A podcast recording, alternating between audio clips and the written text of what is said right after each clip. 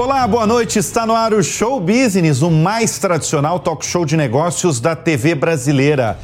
E no programa de hoje vamos receber Urubatã Elou, presidente e fundador de uma das maiores empresas do setor de transporte no Brasil, a Braspress, que soma hoje mais de 9 mil funcionários.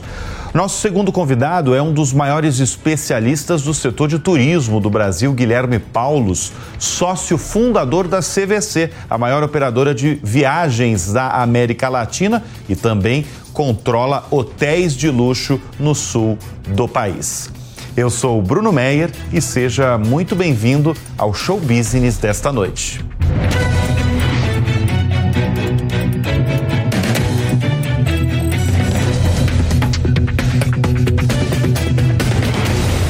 Grupo BBF. Há 15 anos, descarbonizando a Amazônia.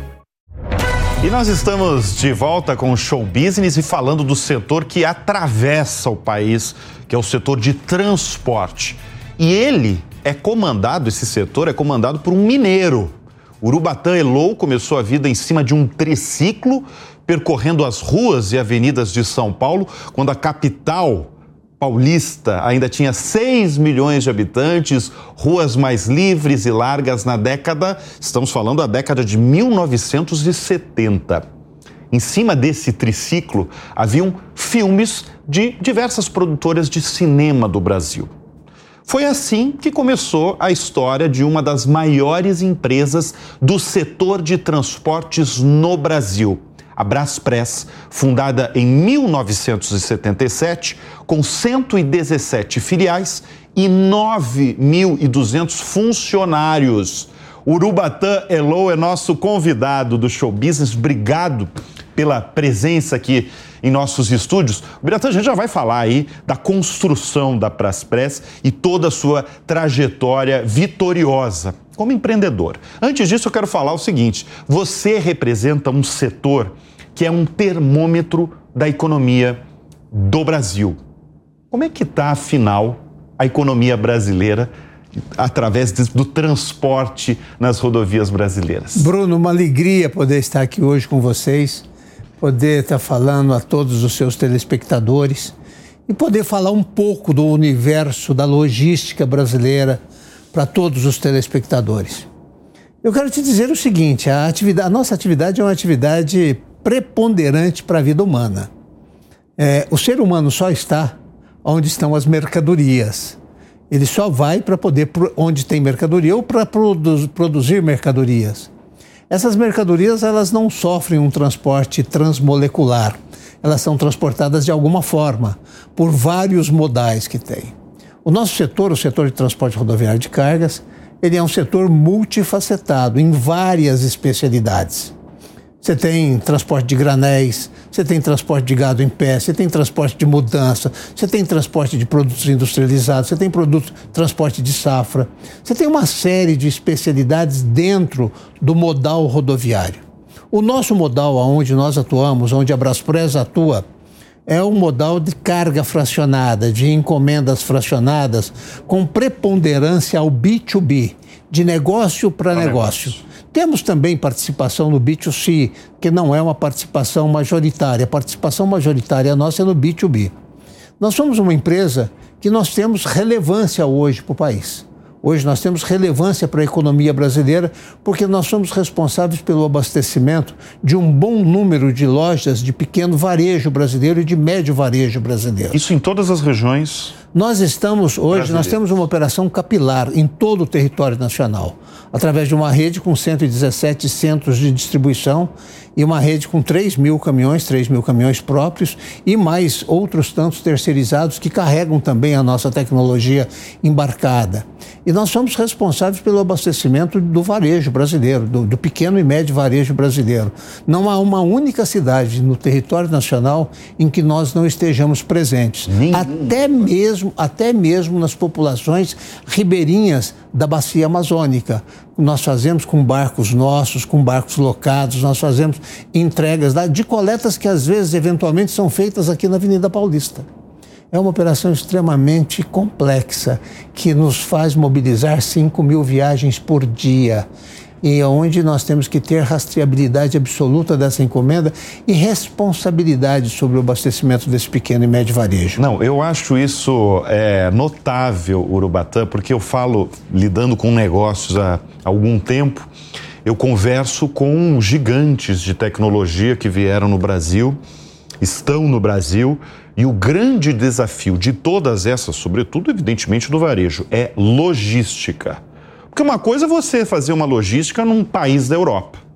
Outra coisa é você fazer num país como o Brasil, que é isso que você está falando, né? Transportar encomendas em, na Amazônia, por exemplo, no norte, no nordeste. Vocês têm então quais, quais lugares, além do, do, dos caminhões, quais outros tipos? Vocês têm barco? Nós fazemos operação rodofluvial da bacia amazônica. Nós fazemos a operação rodoaérea em todo o país, aonde houver um aeroporto brasileiro, nós fazemos a operação rodoaérea e essa operação rodoaérea, ela se reveste de um caráter de urgência preponderante, muito importante, onde nós unimos a velocidade, a velocidade do avião com a, com a agilidade, com o dinamismo do caminhão. Isso faz com que nós possamos ter prazos de entrega muito, muito próprios. Ou seja, a tecnologia embarcada hoje numa empresa de transporte de carga fracionada, Bruno, é um negócio fantástico, é um negócio absurdo. A tecnologia nos toma hoje cerca de 6,5% do nosso faturamento, porque é a aplicação massiva de tecnologia. E todos os conceitos tecnológicos que são criados hoje numa companhia de transporte de carga fracionada como o nosso, basta ele estar pronto para que ele possa estar obsoleto. Qual é a velocidade hoje do desenvolvimento tecnológico? Quer dizer, sobretudo numa empresa como a nossa. Nós temos hoje, por exemplo, nós somos hospedeiros da nossa própria nuvem. Quer dizer, nós, nós somos hospedeiros é. da nossa própria quando, nuvem. Quando você fala de tecnologia, é uma coisa abrangente, né? Você está falando é, da nuvem. Eu fico imaginando que a questão da segurança, né? Vocês, os caminhões, outros tipos de, de entrega, deve ter uma questão aí. É, é, é, pesada em relação à segurança Difer dessas encomendas. Né? Diferentemente né? de um estabelecimento comercial, diferentemente de um estabelecimento industrial, onde ele produz a qualidade in-house dentro das suas quatro paredes, nós produzimos a nossa qualidade fora dos portões das companhia, da companhia. E para poder produzir essa qualidade, nós temos que enfrentar a ausência de infraestrutura, nós temos que enfrentar intempéries climáticas, nós temos que enfrentar a ausência de planejamento urbano dos grandes centros urbanos e temos que enfrentar as chagas do roubo de carga. Do roubo de, do roubo de carga. Aí, quando a tentativa, fala... eu imagino que deve ser pesada, né? É, na, no, na nossa empresa nós sofremos tentativas todos os dias. Todos os dias? Que são absolutamente inibidas pela tecnologia. Quantas mais ou menos por dia? Ah, de tentativa? Ah, de... eu acho que nós devemos ter aí de 15 a 20 tentativas 15 a 20? por dia que são inibidas. Muito raramente uma tem sucesso. Muito raramente. Por quê? Porque nós não fazemos o combate ao roubo de carga utilizando métodos que possam ser truculentos nós utilizamos métodos tecnológicos através de rastreabilidade dos veículos, de rastreabilidade da carga, de aplicação de escoltas, de, de utilização de caminhões fortemente blindados para transportar mercadorias com grande valor agregado. Portanto, é um conjunto de providências que nos leva a sermos uma empresa que traz obstáculo ao roubo de carga. Todas, o, o, o, o ladrão de roubo de carga ele não quer ele não quer dificuldade. Ele procura facilidade. E na nossa empresa ele vai encontrar muita dificuldade. Muitas barreiras. Muita ali, né? dificuldade. Né? Além do que, um contato permanente que nós temos com as forças policiais que faz com que a gente possa ter uma pronta resposta muito rápida. E a pronta resposta é aquela que leva à prisão do meliante. Quando a gente está falando de encomendas pelo país todo, Quais são as, as, as encomendas mais transportadas? Olha, deixa eu te falar, nós transportamos muita mercadoria com bom valor agregado, com grande valor agregado. Calçado, confecção, eletroeletrônico, eletroportátil, autopeças e por aí vai. Quer dizer, uma gama muito grande, grande. De, produto, de produtos que são transportados em todo o país. Mas, na verdade, o que nós temos hoje na nossa companhia é aquilo que os meus pares costumam definir como fábrica multiproduto. Ali dentro nós operamos rodoaéreo, Ali dentro nós operamos rodofluvial, ali dentro nós fazemos uma operação personalité para grandes grifes, para grandes marcas. Ali dentro nós fazemos uma distribuição em todo o território nacional, nós fazemos logística, ou seja, nós temos uma gama de produtos que atendem o, o, o interesse do nosso cliente, do nosso embarcador. Bom, deixa eu trazer um pouco da história aí do Urubatã e da construção da Braspress, porque eles lançaram um livro que no prefácio ele mesmo diz o seguinte: Encho-me de orgulho da empresa que criei em 1977, mas não me esqueço do início. Ainda posso ver aquele jovem vindo do interior de Minas Gerais, percorrer as ruas da capital paulista no triciclo, fazendo entregas e apostando em um futuro promissor. Urubatã, quando você olha essa história e essas palavras que você mesmo escreveu, que, que você sente? Bruno, traz orgulho. Traz orgulho, mas não é orgulho pelo desenvolvimento dos negócios.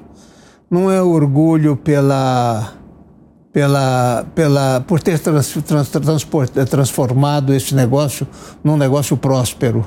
Até porque foi um negócio próspero num ambiente hostil porque o ambiente de logística no Brasil é um ambiente hostil. Sempre foi? Sempre foi. Sempre, piorou, melhorou? Sempre, sempre foi, sempre tá. foi hostil. E na medida em que a sociedade vai crescendo, que a sociedade vai evoluindo, ele vai se tornando cada vez mais hostil.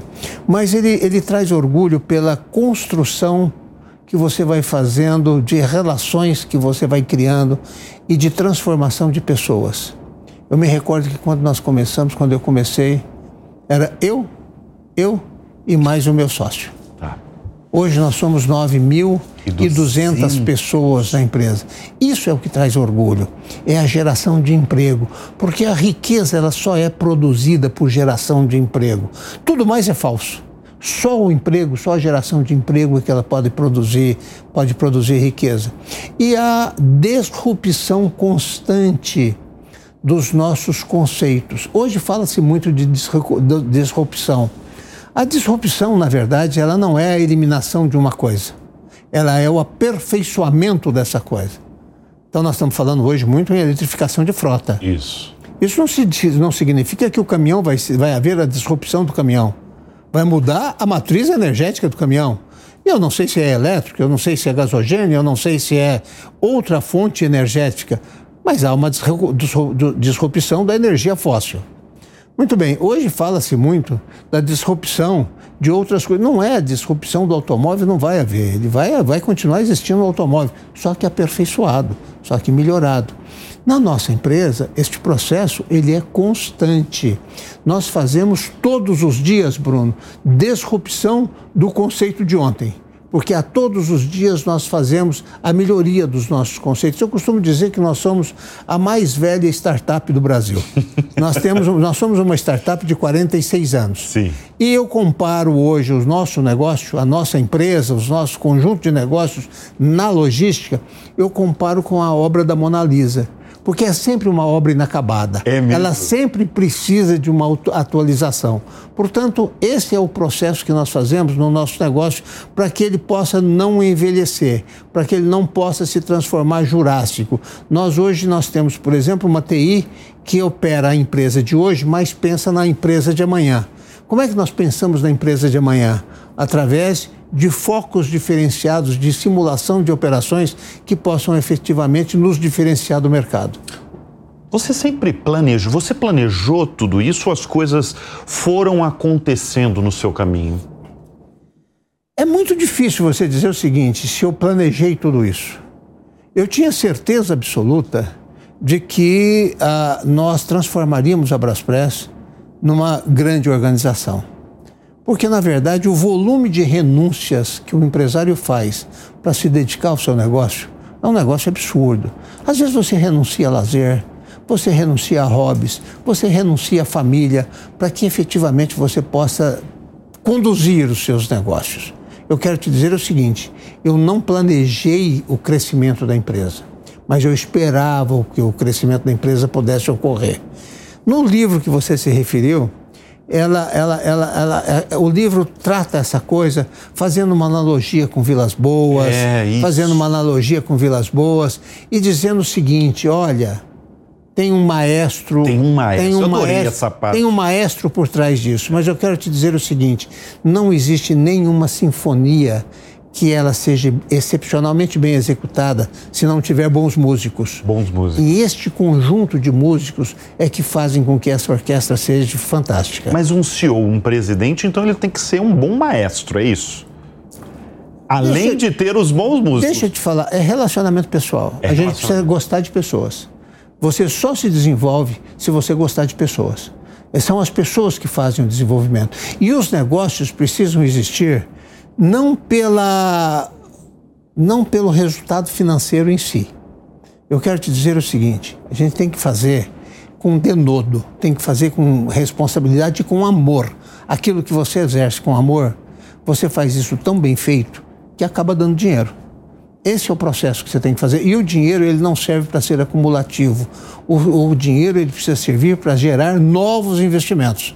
E quando você gera novos investimentos, você faz aquilo que eu tinha, tinha te falado. Gera mais emprego. E essa geração de emprego é que traz riqueza para a sociedade, para o país, etc. Você falou de renúncia, né? Inclusive de renúncia da família, eventualmente, em alguns períodos aí da tua trajetória profissional. Você tem dois filhos, né? Como é que era a relação com eles? Inclusive o teu incentivo, o seu incentivo para o trabalho, porque eles estão hoje, né? na- eles trabalham ali junto com você, o, o Taiguara, tem o Uru- Urubatã e o Taiguara, né? Isso.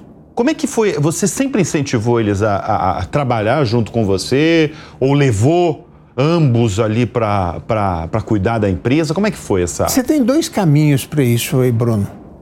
Um é através de conselho, que nem sempre dá resultados. e outro é através de exemplo. É? Exemplo de renúncia, exemplo de trabalho. E eu percebi que esse negócio deu certo.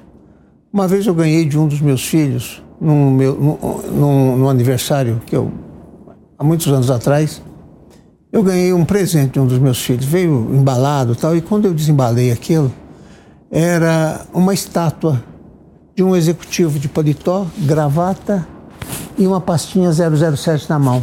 Zero, zero. Quando eu vi aquela, aquela estátua, eu. Deu certo. Porque é como eles me veem, é como eles me viam. Era como eles gostariam de também ser. O Taiguara, por exemplo, ele saiu adolescente do Brasil. Ele foi fazer administração de empresas, ficou durante quatro anos estudando no, na Austrália. E quando o Taiguara, o Taiguara sai um adolescente, com todo o cacuete do adolescente, com todas as formas do, do adolescente, e me volta um executivo para dentro da empresa, dizendo o seguinte: pai, é aqui que eu quero ficar, é aqui que está meu mundo. A mesma coisa aconteceu com o meu filho Urubatã Júnior, que também foi para fora. Esteve um período fora do Brasil. Quando voltou, voltou também para dentro dos nossos negócios. Não foi por aconselhamento meu. Não? Não foi. Foi por, talvez, Só por por exemplo. exemplo. Talvez tenha sido por exemplo. Exatamente. E não existe nada mais eficaz do que o exemplo. Eu acho que isso serve não só para a família, mas serve também para os teus, seus pares na, na empresa, para os seus pares no trabalho, para os seus amigos. Quer dizer, na verdade é o seguinte: é a construção de exemplos através de valores. Se você traz valores para os seus exemplos, eles serão eficazes. Vamos voltar a falar desse universo chamado Braspress que entrega encomenda em todo lugar deste país. A gente está falando, você, tá- você tem 3 mil caminhões, mais, um pouquinho mais de 3 mil caminhões. Ela é, ela, ela sempre foi, imagino, uma, um setor muito masculino. Mas está mudando isso. Principalmente você foi um dos precursores ainda, porque lá atrás você levantou aí um programa para incentivar mulheres ali ao, ao- a dirigir os caminhões. É isso? Bruno, atirei no que vi e acertei no que não vi. Conta isso. Década de 90. Estava saindo do hotel em New Orleans. Uma região de ruas estreitas, French Quarter, ruas estreitas, saindo do hotel. E vem um ônibus articulado, para na porta do hotel. Tinha feito check-out, estava saindo, eu e a família. E começa a descer passageiros desse ôn- ônibus articulado para fazer o check-in no, no aeroporto, eu, no, no, no, hotel. Eu já tinha feito o check-out, estava esperando um, um táxi para ir para o aeroporto. E eu vejo a manobra que aquele articulado fez. Uma coisa fantástica. Né? Falei, esse motorista é muito bom, eu vou conversar com ele. Aí a hora que desceu todo mundo, quando eu subi, que minha surpresa foi. Era uma, moça mulher. que devia ter vinte e poucos anos, a motorista. E qual foi a sua reação quando você viu essa moça eu saindo do. Eu tive uma, uma, surpresa agradável. Eu fiquei feliz de ver aquela, aquela moça jovem, bonita, sabe? Fez aquela manobra como, como, como, que é uma manobra que impõe muita tecnicidade, até porque nós estamos falando de um ônibus articulado. Aquilo é grandão, aquilo é monstruoso. E eu voltei para o Brasil com esse negócio na cabeça. Eu falei, olha, isso década de 90, viu, Bruno? Isso década de 90. Aí eu conversei com, a, com os meus pais, falei, olha, nós vamos contratar uma motorista mulher. A nossa empresa, nós fazemos muita entrega em shopping centers. E até então não tinha nenhuma não tinha, mulher. Nós não, tínhamos, não, não, não tinha mulher no nosso negócio. É. Não tinha motorista mulher no nosso negócio. É, e nós fazemos muita entrega em shopping center. E, a, e, a, e, a, e, o, e, o, conceito do motorista no Brasil, sobretudo naquela época, na década de 90, era um conceito bem ruim. Era aquele conceito na estrada de droga, de assédio sexual, etc, etc. Eu falei, eu vou contratar uma motorista mulher, porque essa motorista mulher, ela vai num shopping center fazer entrega e nós vamos ser melhor recebidos e vamos ter uma percepção melhor do nosso negócio. No começo nós tivemos que. Repetindo, em década de 1990. É. Tá? Percepção. Primeiro nós tivemos que enfrentar o machismo inicial. imagino, imagino. É, de dirigir a cozinha, não sei o quê. Seu, seu João, vamos fazer um curso de direção defensiva? Eu não preciso, eu guio muito bem. Vamos fazer um curso de direção econômica? Eu não preciso. Dona Mariazinha, nós vamos fazer um curso de direção defensiva. No dia seguinte, senhor Batan, que dia que vai ser o curso? Vamos fazer um curso de direção econômica. No dia seguinte, senhor Batan, onde é que vai ser o curso? E aí nós começamos a ver o seguinte: comparação de performance. Pastilha de freio dura mais, caminhão era mais higienizado, o índice de acidente era menor, é, menos, menos delapidação de pneus em meio fio, em contorno de meio fio. E isso começou a ser mostrado para os motoristas homens.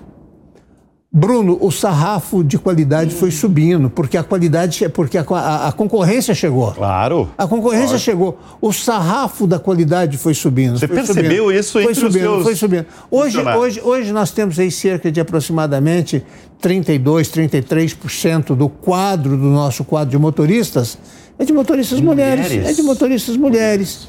Agora, não basta você dar o caminhão para motorista mulher.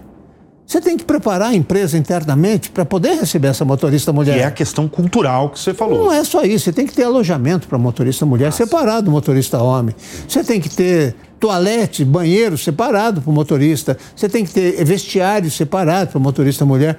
Quer dizer, tudo isso nós fomos criando dentro da nossa empresa para que nós pudéssemos ser fonte de atração às profissionais do volante. Que hoje inspirou inúmeras outras empresas a fazerem o mesmo.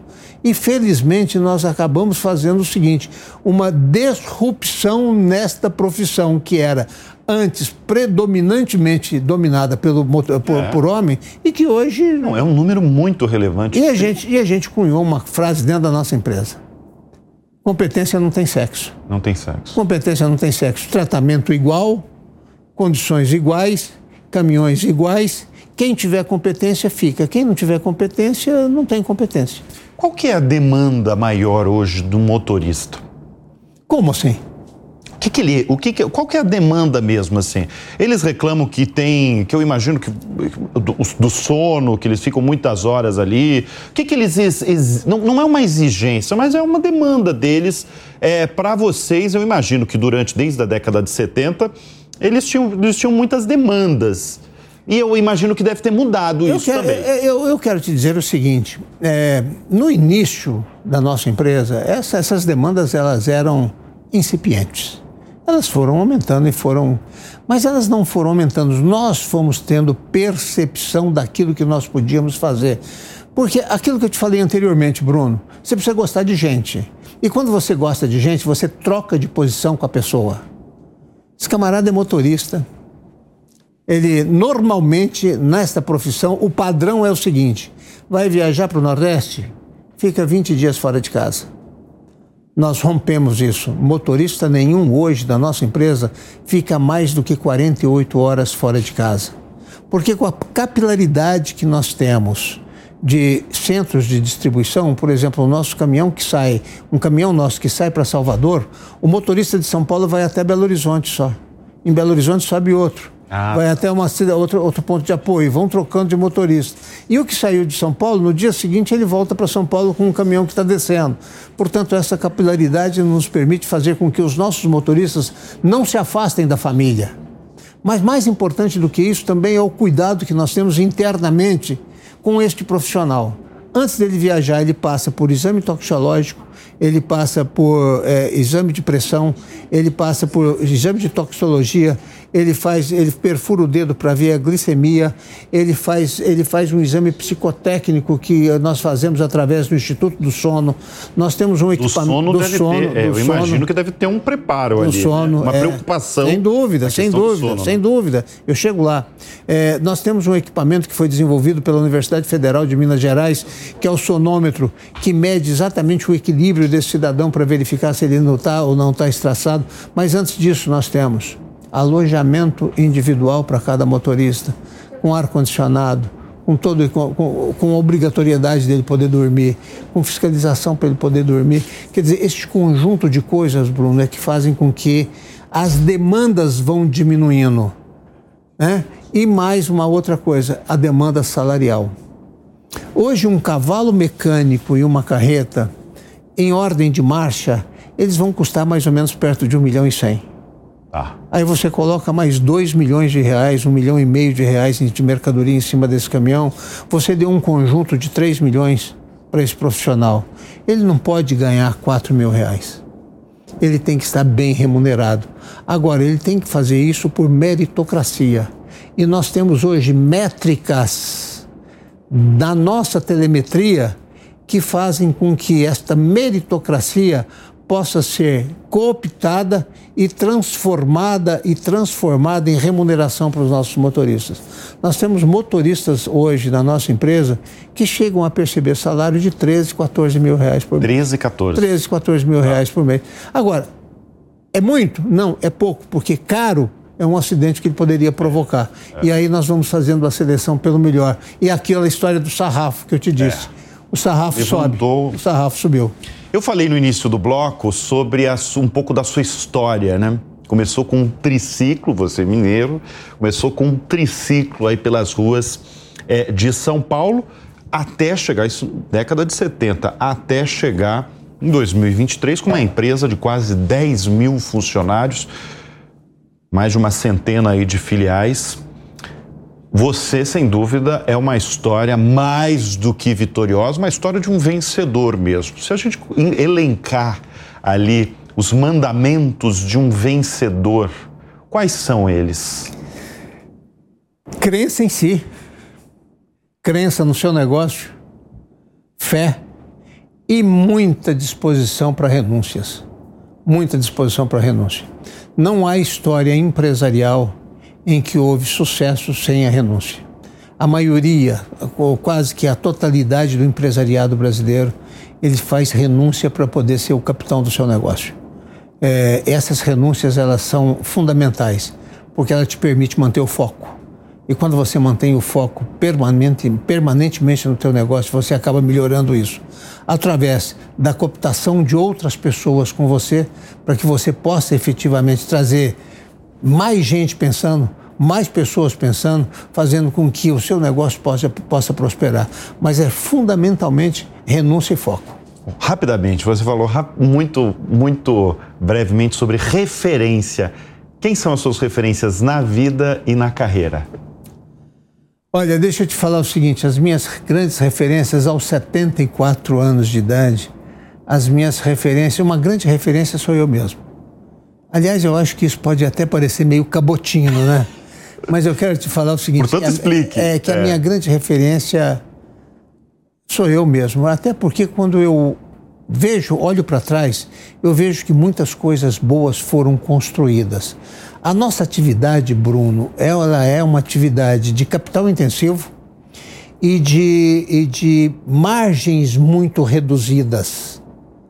Não se é permitido cometer médios erros. Você pode cometer pequenos erros, mas não se é permitido cometer médios erros. E aí, quando eu olho para trás, eu percebo que é o seguinte: todos os erros que nós cometemos, ou todos os erros que eu cometi, eles não foram capitais eles serviram de experiência, eles serviram de aprendizado, eles serviram de academia, para que eu pudesse aperfeiçoar, para que eu pudesse aperfeiçoar os processos e fazer com que também as nossas pessoas pudessem ver nos meus erros aquelas coisas que eles não poderiam também cometer. E aí a gente criou um time muito, muito forte. Uma grande referência você tem é mesmo, viu? Que é, é você mesmo. Obrigado pela presença aqui em nossos estúdios. Uma das marcas deste programa é trazer mesmo, apresentar o nosso nosso público histórias brasileiras empreendedoras e vitoriosas. Parabéns, viu? Bruno, muito obrigado. Muito obrigado. E o Show Business faz uma rápida pausa e no próximo bloco vamos receber o fundador da CVC, Guilherme Paulus. Não saia daí.